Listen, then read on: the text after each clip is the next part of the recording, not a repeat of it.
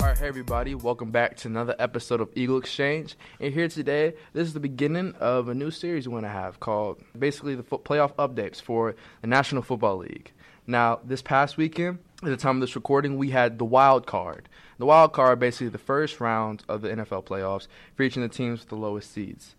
Now, I'm here today with my good friend, Javi Cross. Say what's up, Javi. What's up, guys? And now, Javi, oh, let's get it started. Let's just jump right into it. First, we have A F C matchups. This is the one conference of the National Football League. We featured the Bills versus Texans. Now, just facts, Texans won the game twenty-two nineteen, and the Bills, of course, extend their playoff drought since nineteen ninety-five, which is third longest in the N F L. But, Avi, tell me some of your takeaways from the game. Well, I mean, Bills obviously choked. They were up sixteen nothing at halftime. Yep. And, man, that was just – it was rough. Uh, it was a rough day in the second half for the Bills. But really, I think the M V P of that game goes to Deshaun Watson. Well, of course. Just lit it up in the second half. And I think there was that one play where he had the two blitzing uh, defensive backs that both hit him at once, and he was able to get out of it and get like a thirty-yard gain from it. Crazy throw. And check down. And honestly, one of the most impressive plays I've ever seen from a quarterback. I was surprised he didn't get concussed, but. That was pretty crazy, though. I will say, coming out of the first half, was the Texans didn't have any points. The offense could barely get first downs. It seemed like Josh Allen was pretty composed in his first playoff game. And compared to Deshaun Watson, I expected Deshaun Watson to come out dominating. But I would test that to some of the play calling they had.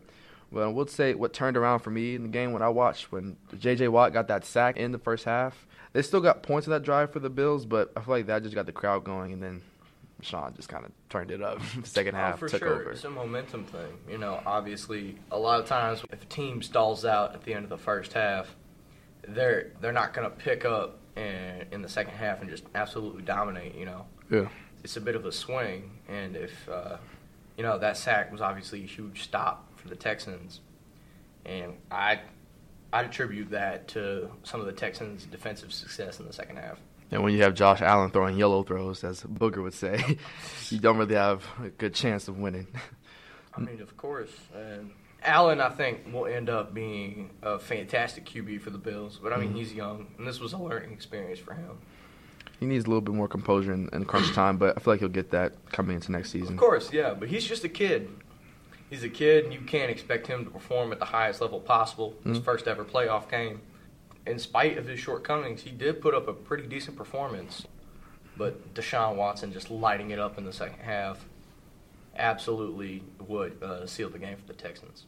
Now, speak the opposite of a young kid, Tom Brady. Next game, Titans-Patriots. Shockingly, Brady lost. Well, I would say it was shocking. I didn't expect him to lose. twenty to thirteen to the Tennessee Titans. This is also in the A F C. The one thing I took away from this game, Javi, Derrick Henry.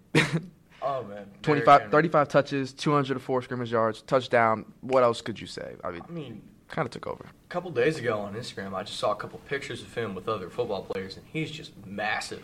Beast. Bama and boy. It was it was incredible because you could just see him running over people. Literally. Yeah, they did not want to tackle him, and it showed, especially in the second half when they got tired.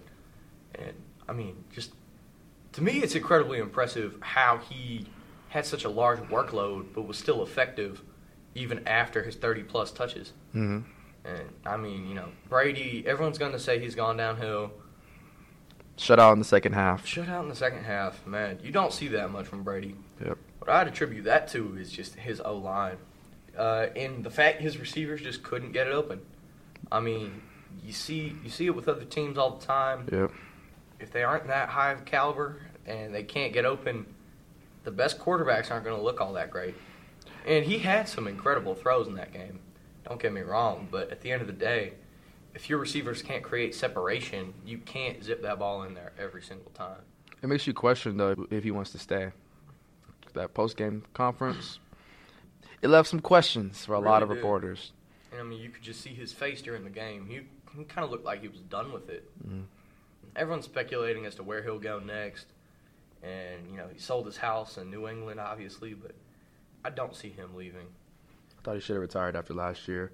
Going into this season without an outside threat, like, yo, they had Julian Edelman running wide out routes. Like, Julian Edelman is not a wideout receiver. Yeah, he is a slant. He is a uh, a slot player. Yeah. He he runs routes in the slot. He gets open for short little check downs, and he can make big plays with him. Now, N F C matchups. This was a fun game for me. Vikings versus Saints. The underdog by a wide margin in Vegas. The Vikings won twenty-six to zero. And the man of the game, Kirk Cousins. Yes. The man of the clutch playoff game, Kirk Cousins. I never thought I'd be having this conversation, to be honest. one hundred forty-two yards, one touchdown, zero interceptions, ninety-six point four passer rating. I'll play Drew Brees. Yeah, I'll play Drew. Taysom Hill, if they won that game, I would have said he was the uh, player of the game. The Swiss Army knife. He's incredible. Just his ability, his playmaking ability, and just his athleticism to be able to do everything on the field is just uncanny. And I think I'm surprised that he's not getting more playing time. And I think especially with Lamar's rise, yep. the rise of just the uber-athletic quarterback, I think he's going to see more time at quarterback, and I bet what we'll see is when his contract is up, he will go somewhere and be the starting quarterback for that team. I think this also opens up for a lot of quarterbacks. There's been, like, such as Braxton Miller, there's Terrelle Pryor, these quarterbacks that come into the league maybe not having t- like playing time or getting a spot on offense to play the position of quarterback, but there's a way that you can fit them into different schemes to be utilized on the field. And I think Hill showed that, and I feel like that could be, like, for future for some quarterbacks that probably don't have what it takes to just be solely a quarterback in the league, but a team can figure out how to put them in the offense. Mm-hmm. And I think that's the thing, too. You're seeing it with more and more teams now. Play-calling schemes are getting more and more complex, and people are getting more and more creative. And it gets to the point, like, with the Ravens' backfield. Uh, I know I keep referencing the Ravens, but their backfield, they have the Heisman package mm-hmm. with Ingram, R G three, and Lamar. Two of those guys can throw as well as run, and Ingram True. is arguably one of the best backs in the league right now. And I think that package has so much potential to trick defenses and just to give them new looks. And I think that's what Taysom Hill is going to end up doing for the Saints and probably other teams in the future. Last game of the N F C matchups, we have Seahawks versus Eagles. This game was kind of, I expected the Seahawks to win. Um, Russell Wilson, of course, played well. The main standout I saw was D K Metcalf and just his performance. He came into the draft.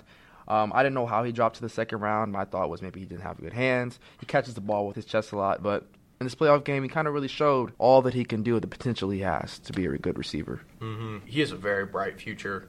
Just a big kid, incredibly fast.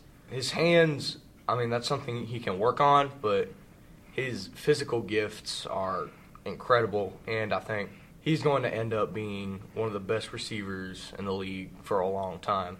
Yeah. He has a Julio Jones size, bigger in my opinion. And I just feel like if you get better at catching, a little bit better by running, Hall of Famer for sure. And the fact Clowney came back playing through injury, I think that really gave a good momentum push for the Seahawks as well. Mm-hmm. Good really roles.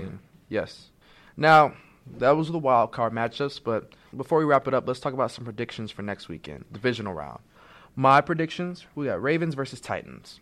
I'm taking the Ravens easy. Best team in the league by far. M V P on your team at the age twenty-three, dominating. I don't see them losing to the Titans. Uh, next we have, I think, Chiefs and Texans. Who you have? I've got the Chiefs. I wouldn't count Patrick Mahomes out. And their firepower on offense is just, I don't think anyone's going to be able to stop it. I got Texans. I'm believing in Deshaun. Last game made me a believer. uh, N F C side, we have Minnesota versus the 49ers. I'm taking the Niners. Best team in N F C.